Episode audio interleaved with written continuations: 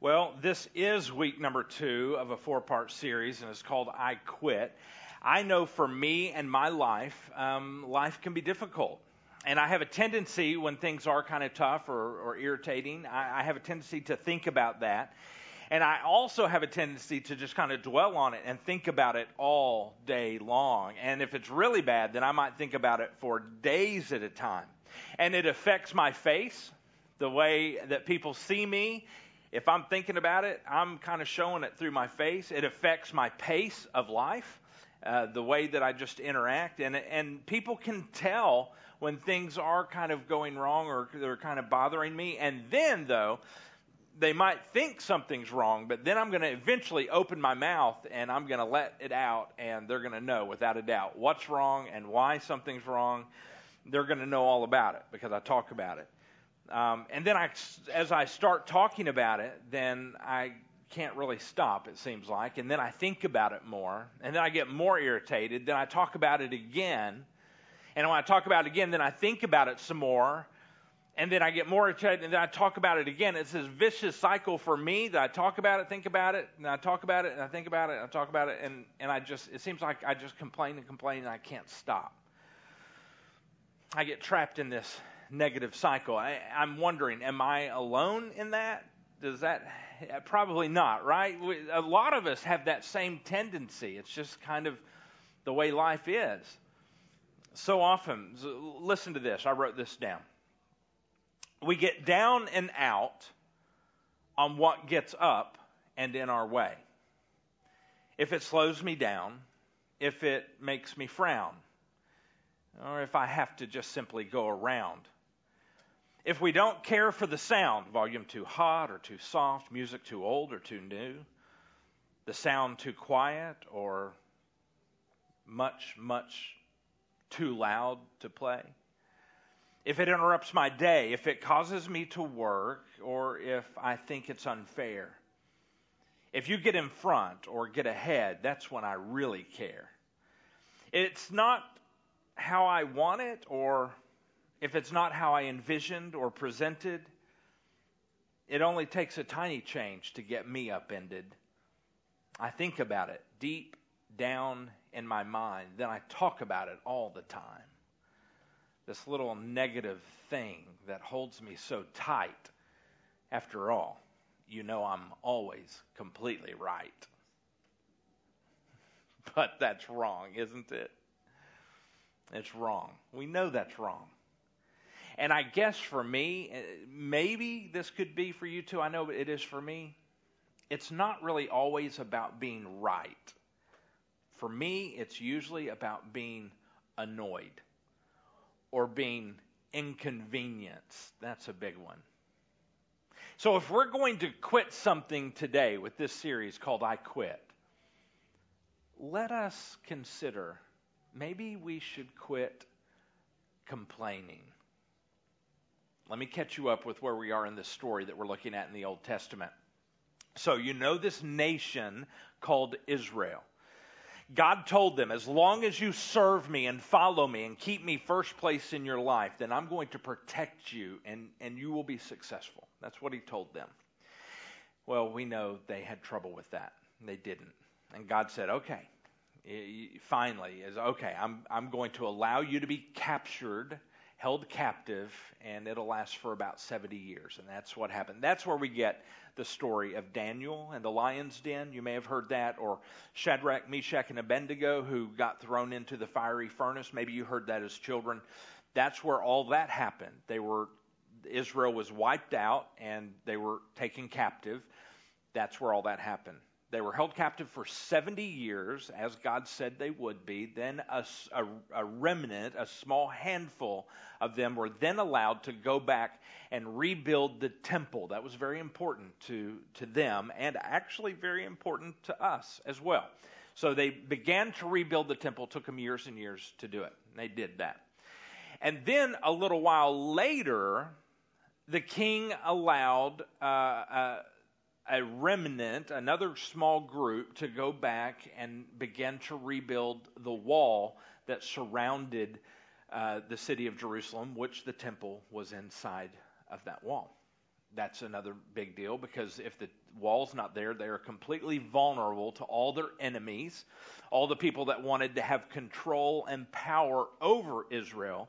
They were vulnerable because they had no protection. No walls, no gates. They didn't have it. So, that is where they were. And Nehemiah is now sent back.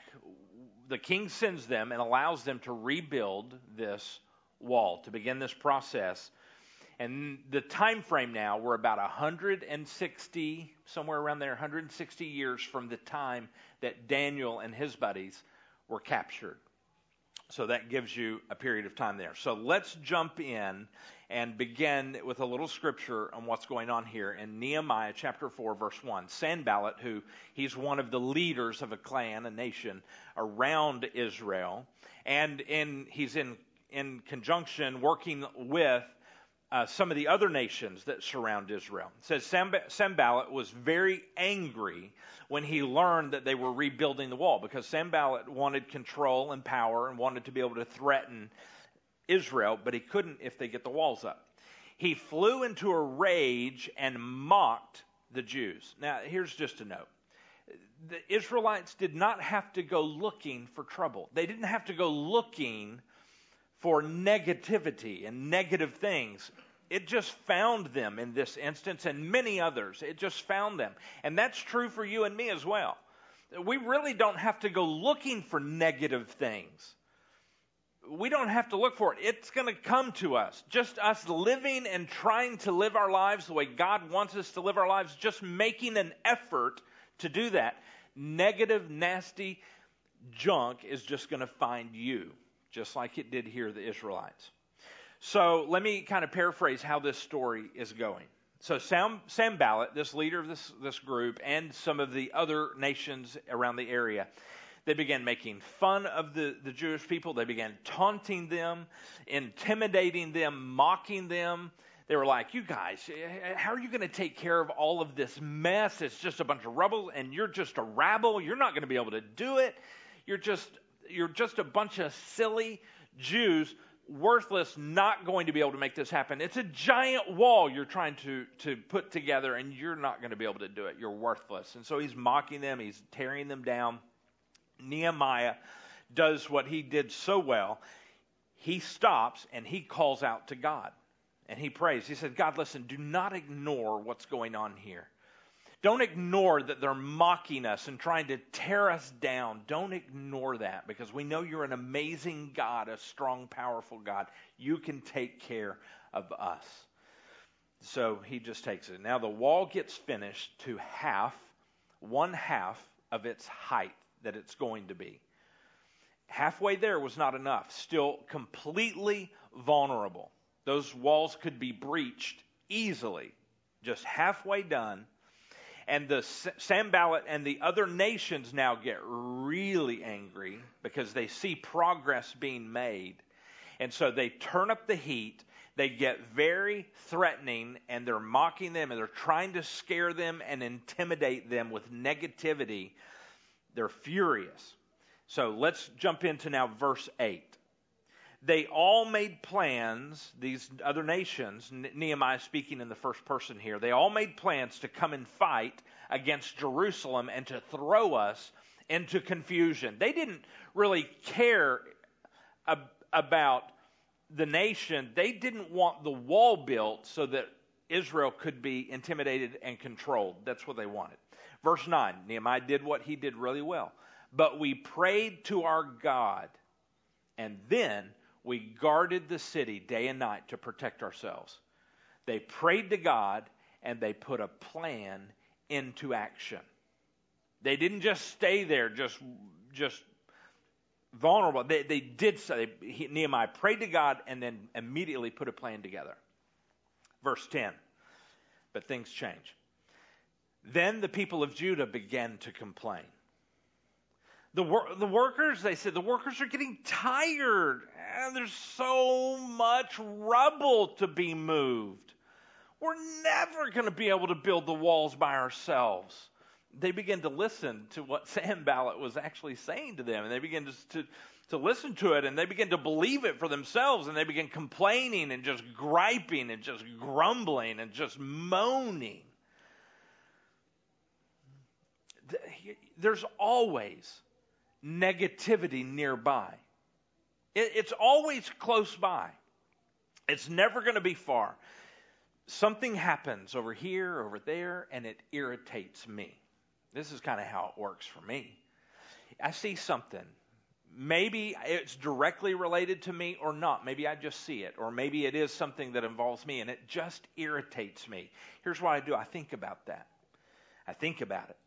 And I'm probably going to say something about it too. So I say something about it. I, I complain a little bit. I'm just like, you know, this, this is just irritating me. And I complain. Then once I say something about it, then I start thinking about it some more. And the more I think about it, the more it irritates me. And then I, I say something else. I complain again. And then I, once I say something else about it, then I think about it some more. And I, then I get more irritated. And then I say something else. And I just keep going. And I think about it and I get irritated and I say something about it, and, the, and it's this cycle I get trapped in, and it just spirals me into a negative, bad place that's just pretty disgusting, and it, it, and nobody's happy around me at that point.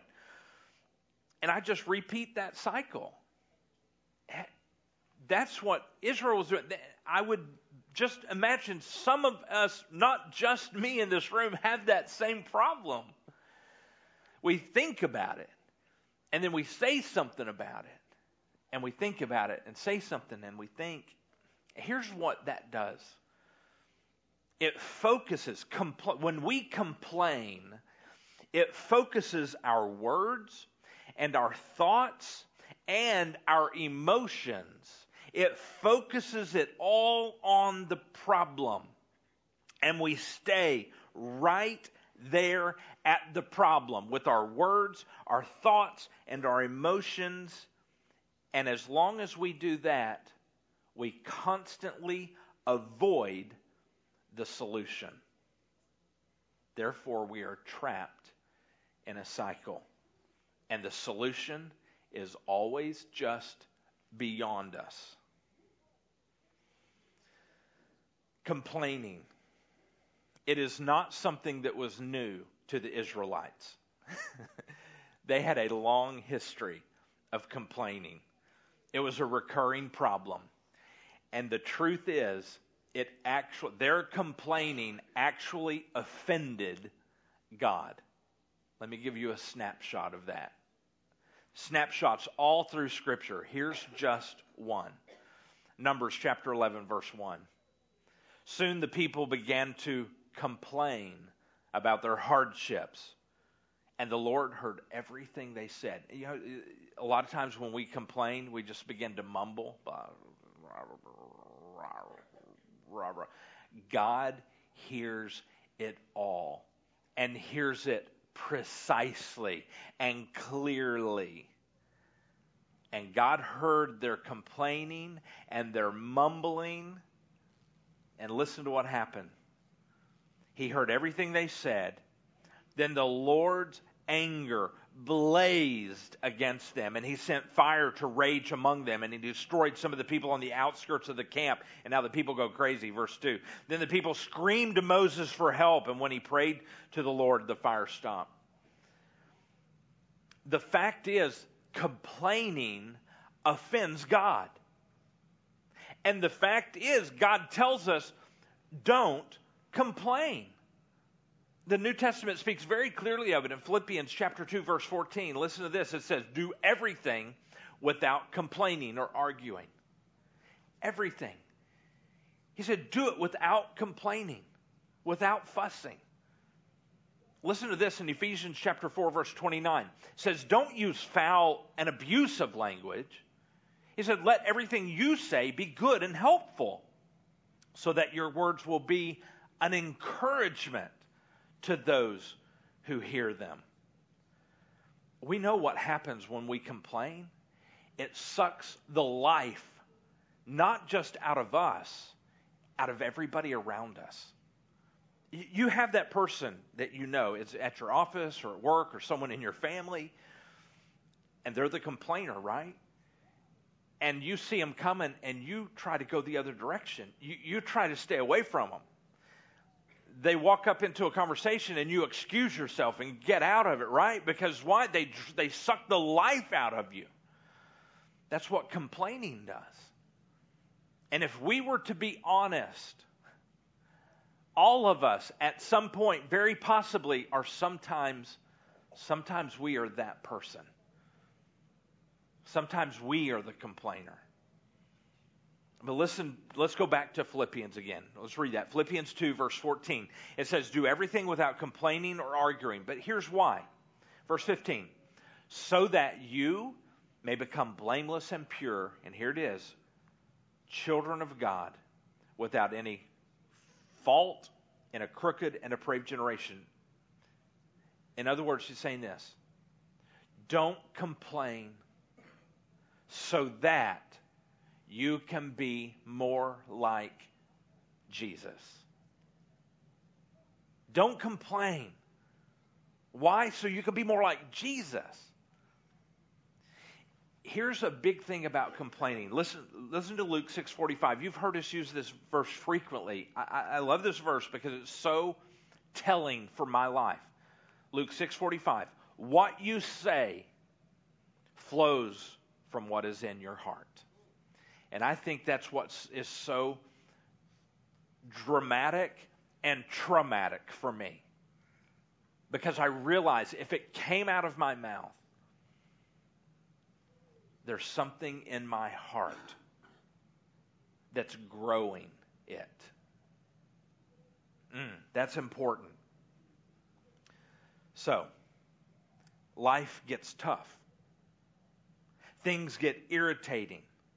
Things get difficult. Isn't complaining normal, right? The answer is yes. I, I think it is normal. But God doesn't want normal. Now, if anybody had a reason to complain, I would say Paul, the Apostle Paul, had a reason to complain. He's got a huge list of reasons he should be able to complain. He was beaten.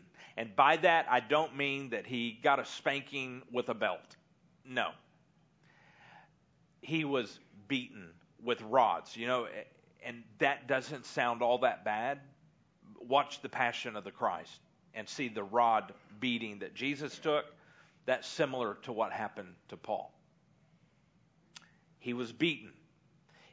Paul was even stoned. People who survived stonings, not many.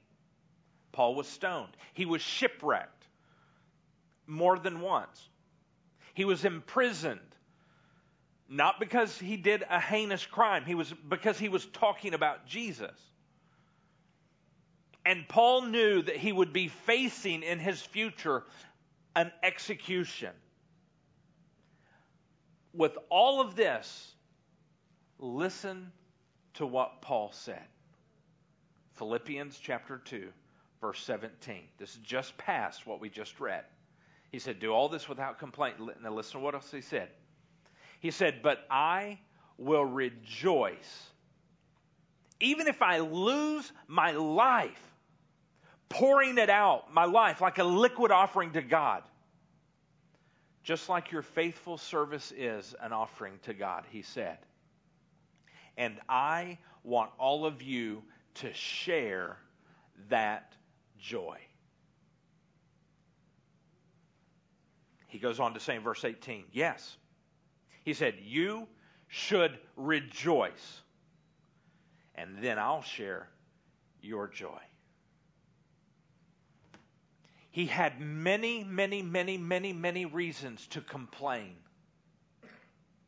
But instead, he said, I'm going to look deep inside of me. And instead of complaining, I'm going to find a reason to rejoice. And that's what he said. I, that's what I want you to do as well, Paul said. I'm going to find a reason to rejoice, and it's going to impact you. You're going to have some joy because of that. You're going to find a reason to rejoice, and guess what? It's going to impact me. I'm going to find some joy from that as well. Just like complaining will suck the life out of the people around you, rejoicing will infuse them with some kind of joy, unexplainable. He said, Look deep inside of you because what is in your heart is going to come out of your life, out of your mouth. And he said, Look deep inside and find something to rejoice over. Listen to what rejoice defined says the definition. It says to feel, that means we feel like rejoicing, or to show, which means we may not feel like it, but we might decide to do it anyway. To feel or show great joy or delight. We don't even have to feel it to reveal it. You can choose to show it and begin to grow it. Does that make sense? Deep inside, we can find something to rejoice over instead of complain about. When we're tempted to complain, we can say, I, am not. I'm going to make a choice to rejoice.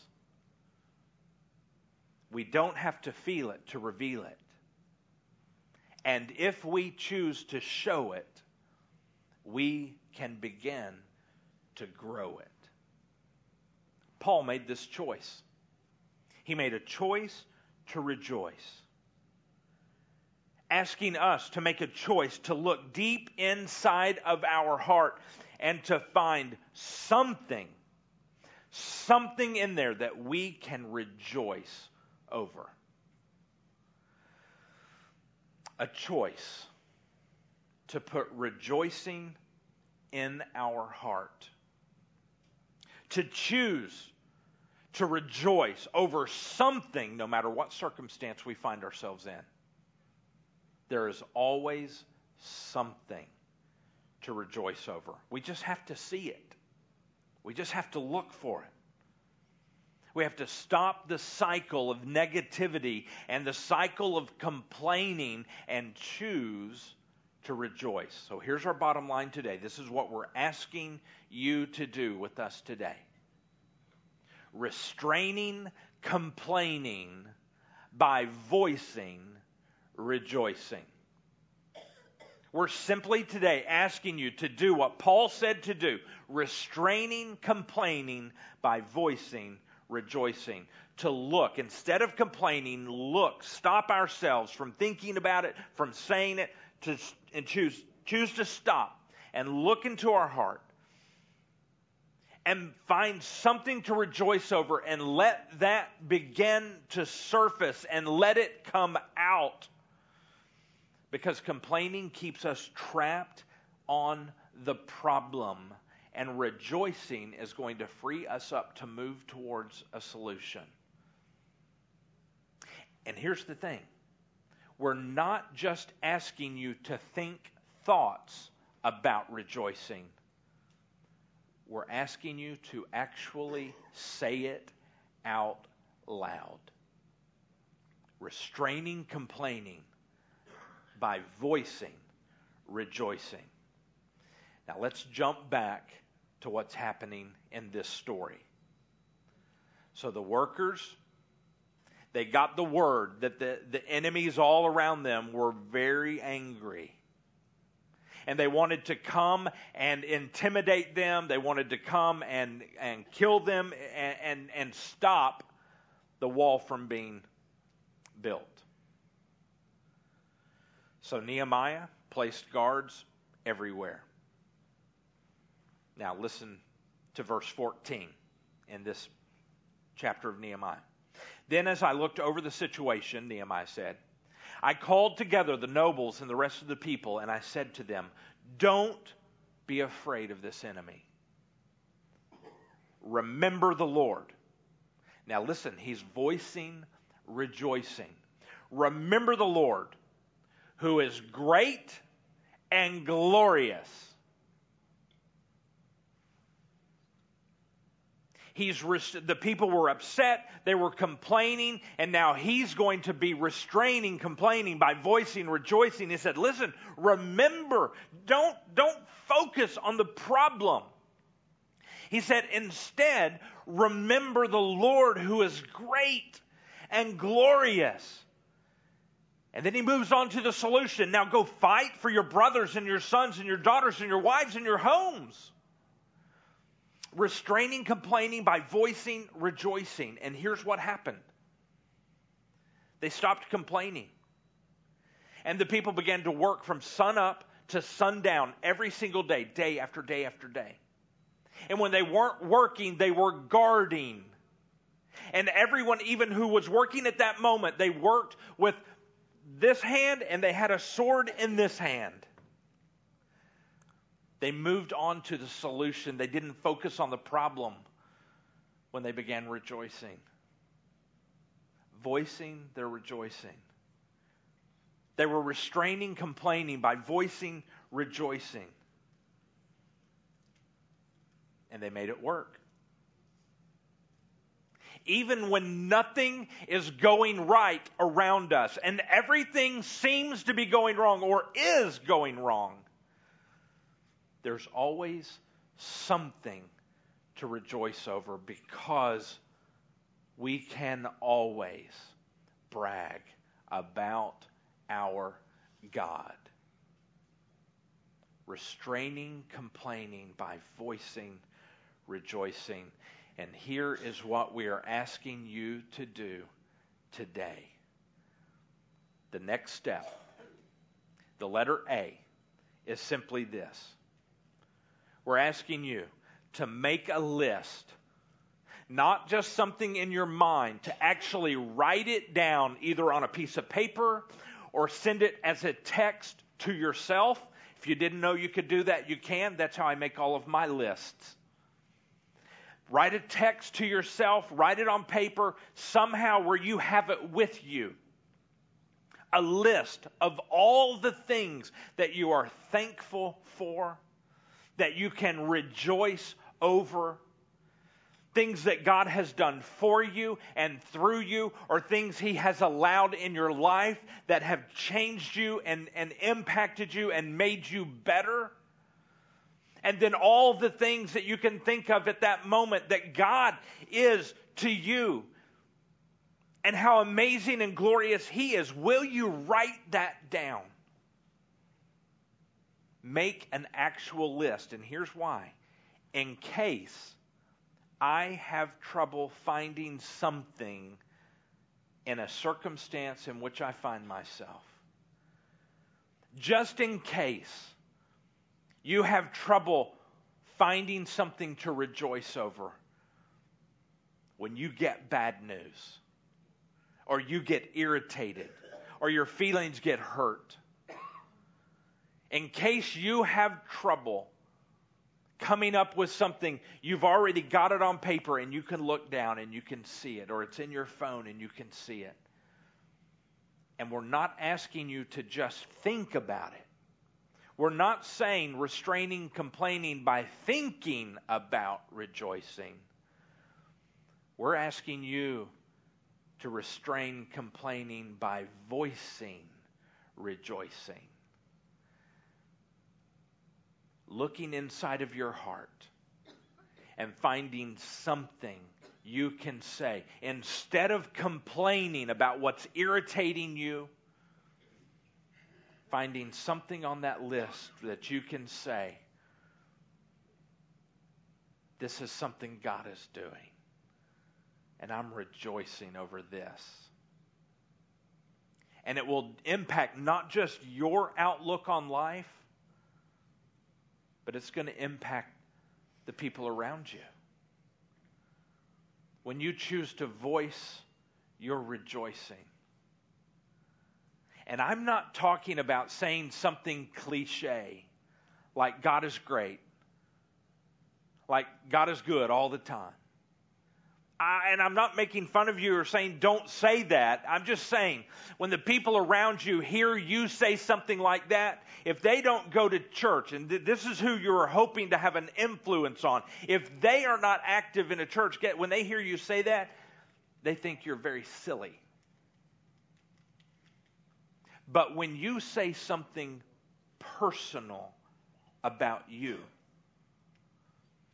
that you are rejoicing, even though something is irritating you and you could complain, you instead choose to say something that God is doing in your life or around your life or through your life that is good.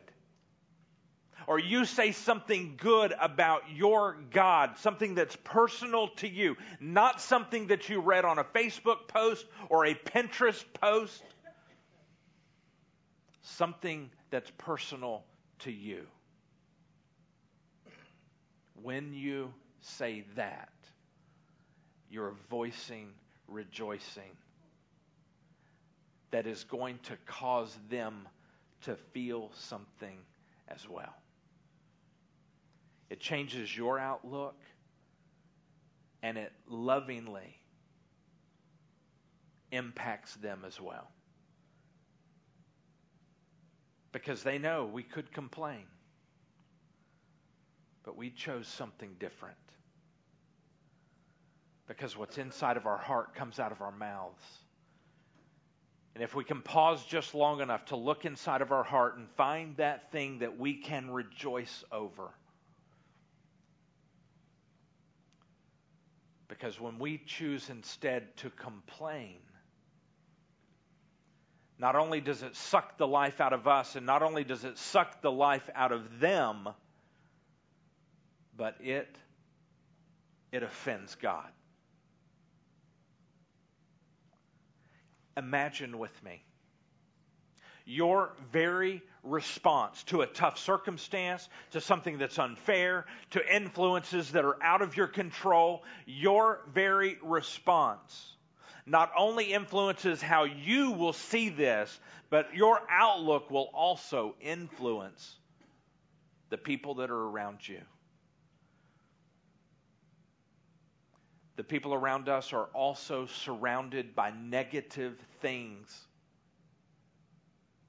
They're surrounded by the same things you are, and your response can dramatically influence their lives as well the lives of your coworkers, the lives of your family, the lives of your cashier at the restaurant, the lives of your uh, of your table waiter at the restaurant.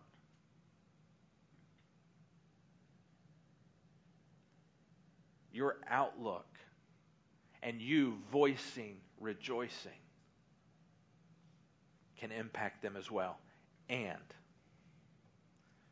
it will impact your children. Will you pray with me? God, my Father, I know that my negativity and complaining offends you because out of the overflow of my heart, my mouth speaks. And God, I don't want to be full of negative things that drag me down a bitter road of thoughts and words. Rather, God, help me to focus on you and the good that you are doing. Help me to control my mind and my words, God, by focusing on you and your words. No matter my circumstances, God, I want to rejoice in you, Father. You have done great things. You are doing great things. Thank you for giving me a voice to express my love for you, God.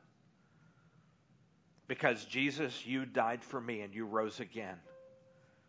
And I can give you control of my mind and my words, and I will need your help today. In the name of Jesus, you who died on the cross for me, that's the name we pray. Amen.